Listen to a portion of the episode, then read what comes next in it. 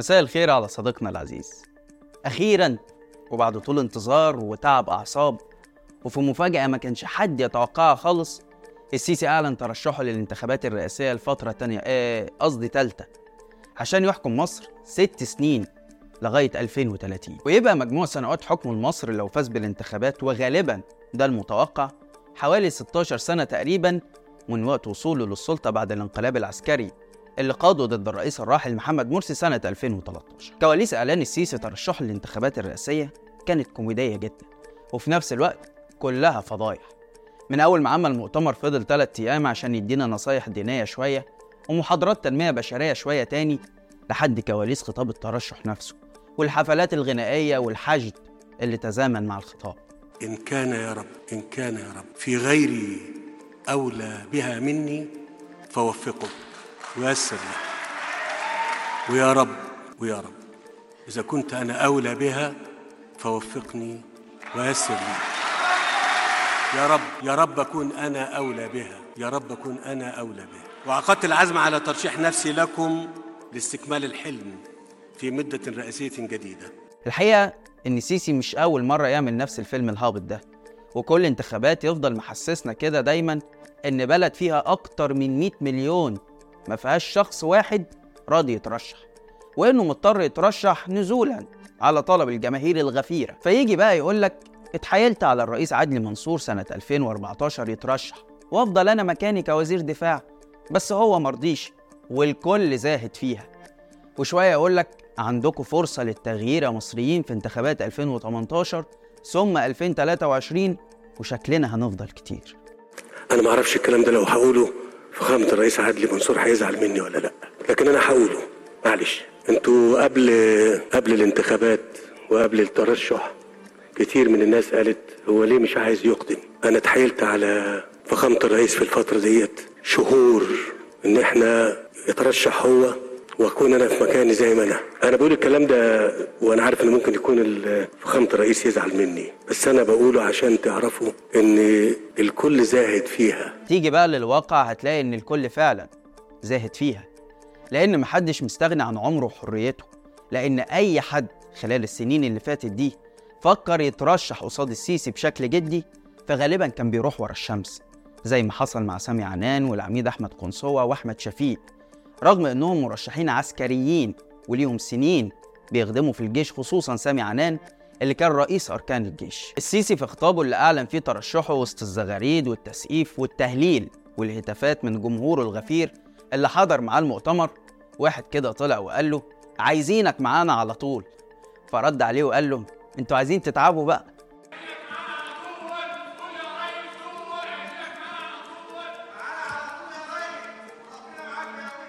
انتوا عايزين تتعبوا على طول بقى. الصراحة ان حتى لو كان السيسي بيهزر فهو بيعبر عن واقع. يعني خلال عشر سنين البلد تراجعت على جميع المستويات وفي جميع الملفات رغم وعوده على مدار سنوات حكمه، فمش عارف الأستاذ اللي بيهتفله مستني منه ايه تاني، بس غالبا كده هو من الناس اللي مستثنى من التعب وإلا ما كانش هيعرف يحضر المؤتمرات دي. ايه هي خطة السيسي خلال فترة الانتخابات الرئاسية وبعدها؟ وإيه هي وعوده الانتخابية؟ ويا ترى هيعمل إيه لو خسر الانتخابات؟ ده اللي هنعرفه مع بعض في حلقة النهاردة. بس قبل ما نبدأ عايز أطلب منكم تتابعوا برنامج بنك الحظ الاقتصادي مع الزميل والصديق العزيز عبد الرحمن سعد. هتلاقوا الحلقة الأولى منشورة على القناة وهيكون موجود معاكم كل يوم أربع الساعة تمانية بالليل بتوقيت القاهرة. وما تنسوش كمان تعملوا لايك وتشاركوا حلقات إيه الحكاية وبنك الحظ مع أصحابكم. أنا عبد الرحمن عمر وده برنامج إيه الحكاية.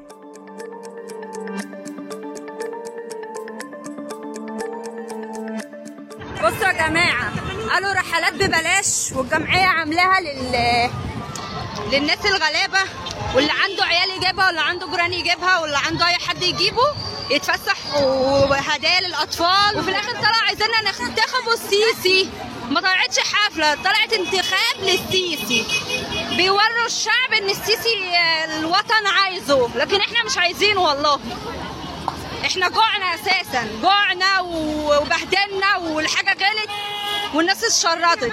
الناس جايه عشان وجبه، الناس جايه عشان خاطر فسحه. اهلا بيكم.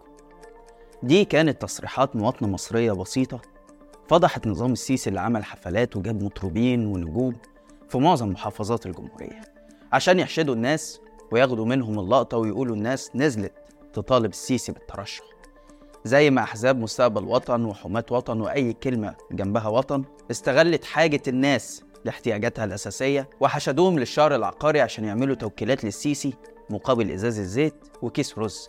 كمان استغلوا حاجتهم للترفيه وقالوا لهم تعالوا ده في حفلة ببلاش وهاتوا كل اللي تقدروا عليه وانتوا جايين، وخد عندك بقى حفلة رضا البحراوي في طنطا وحفلة المسلم في بورسعيد وعصام كاريكا وأحمد شيبة في اسكندرية وهشام عباس وحميد الشاعري وغيرهم، سواء بقى مطربين أو مشاهير زي كهربا لاعب النادي الأهلي اللي نزل دعم السيسي في الفسطاط، وغالبا كده الله يعوض على الزمالك في الغرامة، وكريم عبد العزيز اللي طلع في فيديو يعلن تأييده هو كمان وشكله كده حاجز بطولة مسلسل الاختيار الجديد. طبعا مش محتاج أقولك إن أصلا الشعب المصري أي حفلة ولا فرح أو حتى خناقة ممكن يتجمع عليها ويشوف فيها إيه، فالنجوم اللي حفلاتهم بيحضرها آلاف وهي بتذاكر، فما بالك بقى لما تبقى مجانية وبدون شروط. كمان المضحك بقى واللي بيعبر عن وعي الشعب المصري إن الحفلات دي اللي اتصرف عليها الملايين اتحولت من مظاهرات في حب سيادة الرئيس لمظاهرة هتاف ضده، زي ما حصل في المنوفية ومطروح اللي الناس قطعت صور السيسي هناك ورموها على الأرض. كمل يا ريس، كمل يا ريس، كمل يا ريس، كمل يا ريس، تحيا مصر، تحيا مصر، تحيا مصر.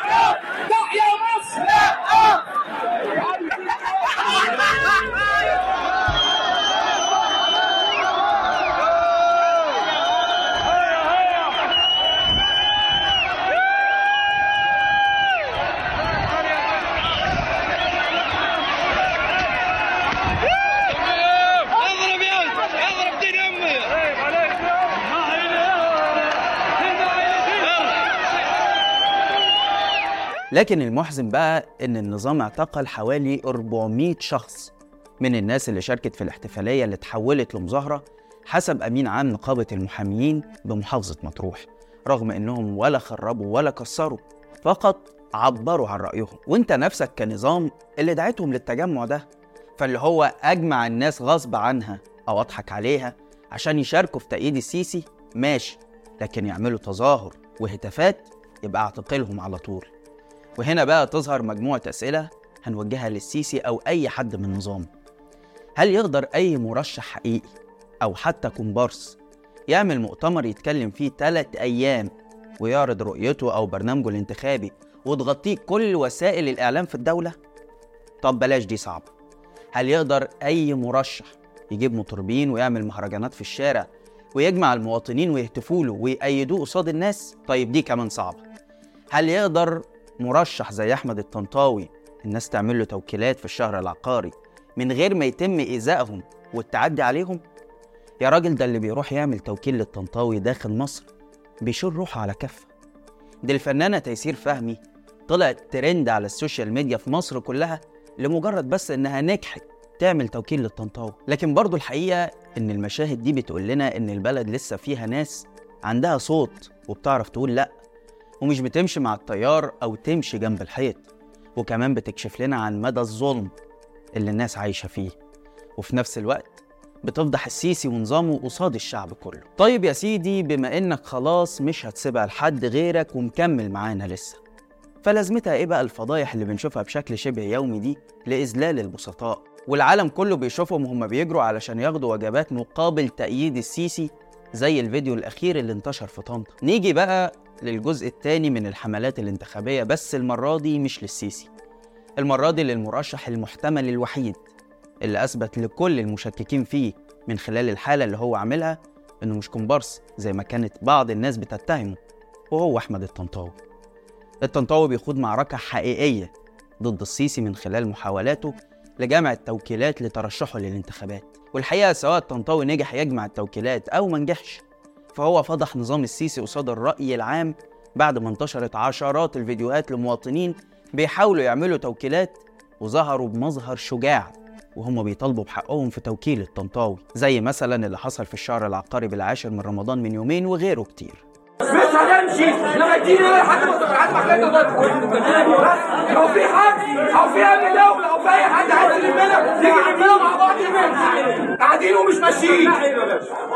زي الاول عايزين نلعبها ولا خمسين توكيل ليه؟ خمسين يعني ليه؟ طب انت فاتك وتسع نمشي نمشي نمشي نمشي. طيب بما اننا مش شايفين حد عارف يترشح غير السيسي وهو المرشح الاوحد، خلونا نشوف ايه هو برنامجه الانتخابي اللي اعلن عنه. الحقيقه مفيش. هتقول لي اكيد بتهزر يا عبد الرحمن، ما كل انتخابات بتحصل في العالم بيكون فيها وعود وبرنامج انتخابي حتى لو مش هتتنفذ. هقول لك هو الصراحه ما اعلنش، لكن في برنامج تاني عمله في حاله خسارته مش فوزه، هحكي لك عنه كمان شويه. لكن خلينا نشرح الاول ليه السيسي ما اعلنش عن برنامج انتخابي. السيسي يا صديقي قبل ما يوصل للحكم في ألفين وأربعتاشر عمل شوية وعود انتخابية كده عشان كان لسه جديد في الكار ومش عارف اللي فيها، زي مثلا في ألفين وعشرين هتشوفوا مصر دولة تانية، وأنا عايز أغني الناس، ولن يحدث ارتفاع في الأسعار، وهم فترتين بس انتخاب وهمشي على طول، وأنا ضد الفساد والمحسوبية، لن نترك الديون للأجيال القادمة، وغيرها كتير من الوعود. أنا عايز الأول الأول أغني الناس، أغنيهم بدل ما بياخد ألف يبقى بياخد ألف ونص ألفين. أنا بتكلم على الكل مواطن. لكن اللي حصل إن السيسي مش بس ما نفذش الوعود دي، جت بنتيجة عكسية. يعني تخيل كده معايا لو كان قال الوعود دي بالعكس، أنا عايز مثلا أفقر الناس، في زيادات مستمرة في الأسعار، ابقوا قابلوني لو شفتوا مصر أصلا، أنا هحكم مصر طول ما أنا عايش، أنا مع الفساد والمحسوبية، وهعين أبنائي وعيلتي في مناصب حساسة، هنسيب ديون للأجيال اللي جاية يعجزوا عن سدادها. فالسيسي بقى المرة دي وقال لك أنا أدي ليه وعود وأعمل عكسها، وفضل بقى يتكلم في العموم وأنا عمري ما اديتكم وعود وهفضل أشتغل وأشتغل وكلام اللي هو ما تفهمش. طب يعني هتشتغل إزاي؟ ما ممكن تكون بتشتغل غلط زي ما حصل في عشر سنين قبل كده. أنا عايز أقول لكم إن أنا عمري ما وعدت وعود ولا قلت كلمة ما أقدرش أعملها. أنا كل اللي هقدر أقوله لكم إن أنا هفضل أشتغل أشتغل أشتغل وربنا اللي يوفق. لكن برضه عشان ما نبقاش ظالمين السيسي، فهو عمل وعود ويمكن تكون حقيقية وفعلا نجح في تنفيذها، وهي وعوده للمصريين بالفقر والجوع اللي فضل يقولها للشعب طول أيام المؤتمر، زي مثلا اوعوا تقولوا ناكل أحسن وجوعوا عشان تتقدموا. وتقدر تعرف أكتر عن وعود السيسي المصريين بالفقر من حلقة إيه الحكاية اللي فاتت. نيجي بقى للموضوع اللي أجلناه شوية، وهي إيه خطة السيسي لو منجحش في الانتخابات اللي جاية أو حد عمل عليه ثورة زي ما طلع فضح نفسه في تاني أيام المؤتمر بتاع حكاية وطن. السيسي طلع كشف عن تفكيره في خراب البلد اللي فضل سنين يقول إن السبب فيها ثورة يناير. السيسي قالك إيه بقى؟ تخيلوا إن أنا ممكن أهد مصر باتنين مليار جنيه قد باكيتة بانجو وترامادول وألف جنيه لميت ألف إنسان ظروفهم صعب، ينزلوا يتظاهروا ويعملوا حالة في البلد لمدة عشر أسابيع، يعني مليار جنيه، يعني تلاتين مليون دولار تمن حفلة واحدة. طبعا أكيد كلنا شفنا الفيديو ده، واللي مش بس فضح خطة السيسي، لأ ده فضح عقليته وتفكيره عشان يظهر لينا إزاي أيام الثورة ظهر الطرف الثالث والبلاك بلوك والمواطنين الشرفاء اللي كانوا بيهاجموا الثوار. هتقول لي لا يا عبد الرحمن، ده هو يقصد الإخوان والأستاذ مصطفى بكري مأكد لي على ده. هقولك الدليل على كلامي هو العفو الرئاسي اللي أصدره السيسي عن صبري نخنوخ اللي كان محكوم عليه بمؤبد بتهمة البلطجة وحيازة أسلحة ومخدرات، وما قضاش في السجن غير ست سنين بس. وطبعا هتتأكد من كلامي لما تلاقي نخنوخ أول المبايعين للسيسي للحكم لفترة رئاسية جديدة. مش كده وبس، ده كمان بعد ما اشترى شركة فالكون اللي عندها تراخيص أسلحة مش موجودة عند أي شركة أمن تانية، يقوم يعلن تأمينه لفعاليات تأييد السيسي الانتخابية. وطبعا السبب معروف، عشان ما يظهرش مشهد تاني ما يعجبش النظام زي ما حصل في مطروح والمنوفية. مساء الخير، كل سنة وانتم طيبين. أحب أقول إن إحنا نشكر السيد الرئيس عبد الفتاح السيسي على جهوده العظيمة والتضحية في ألفين وتلتاشر وحماية الوطن، وربنا يوفقك بإذن الله سيادة الرئيس ومصر كلها في ظهر سعادتك، وبإذن الله مدة رئاسية جديدة على خير باذن الله، واحنا نبايع السيد الرئيس. صبري نخنوخ مش هو الوحيد، عندك ابراهيم العرجاني اللي السيسي خلاه من المقربين ليه وبقى يملك ميليشيات مسلحه في سيناء بتحارب زيها زي الجيش، غير طبعا استثماراته ومشاريعه وطياراته وعلاقته بمحمود السيسي واللي اتكلمنا عنها في حلقات قبل كده. والحقيقه صديقي ان فكره الاستعانه بالمواطنين الشرفاء دي فكره قديمه من ايام نظام مبارك، لما كان بيستخدمهم في الانتخابات البرلمانيه على مدار حكمه خلال ثلاثين سنة، واللي كانوا بيساهموا في تهديد المرشحين ومؤيديهم اللي بينافسوا الحزب الوطني. دي خطه السيسي اللي كشف عنها بنفسه في حال خسارته او الاطاحه بيه من الكرسي، خطه مش هتكلفه ثمن حفله، ثلاثين مليون دولار يا بلاش. طبعا بغض النظر عن انه بيكشف لنا فضيحه تانية، وهي الحفلات والمؤتمرات اللي السيسي بيعملها بمليار جنيه.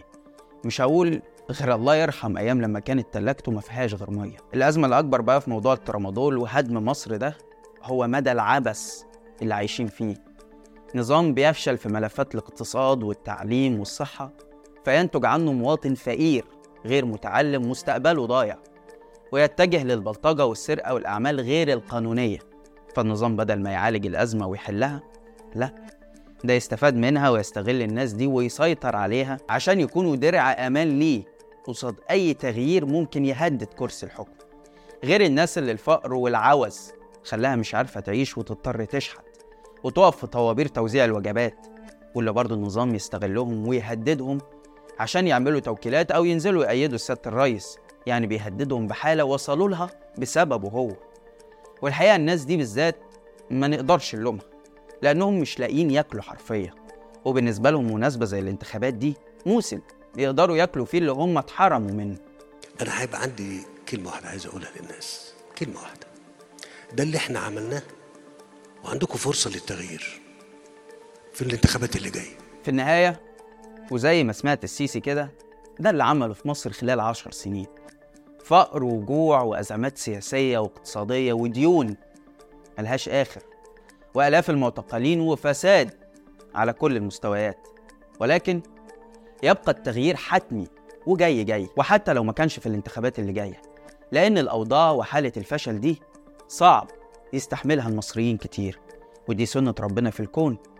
ونختم بالآية الكريمة دي، بسم الله الرحمن الرحيم، قل اللهم مالك الملك تؤتي الملك من تشاء وتنزع الملك ممن تشاء وتعز من تشاء وتذل من تشاء بيدك الخير إنك على كل شيء قدير. بس كده، لحد هنا والحلقة خلصت.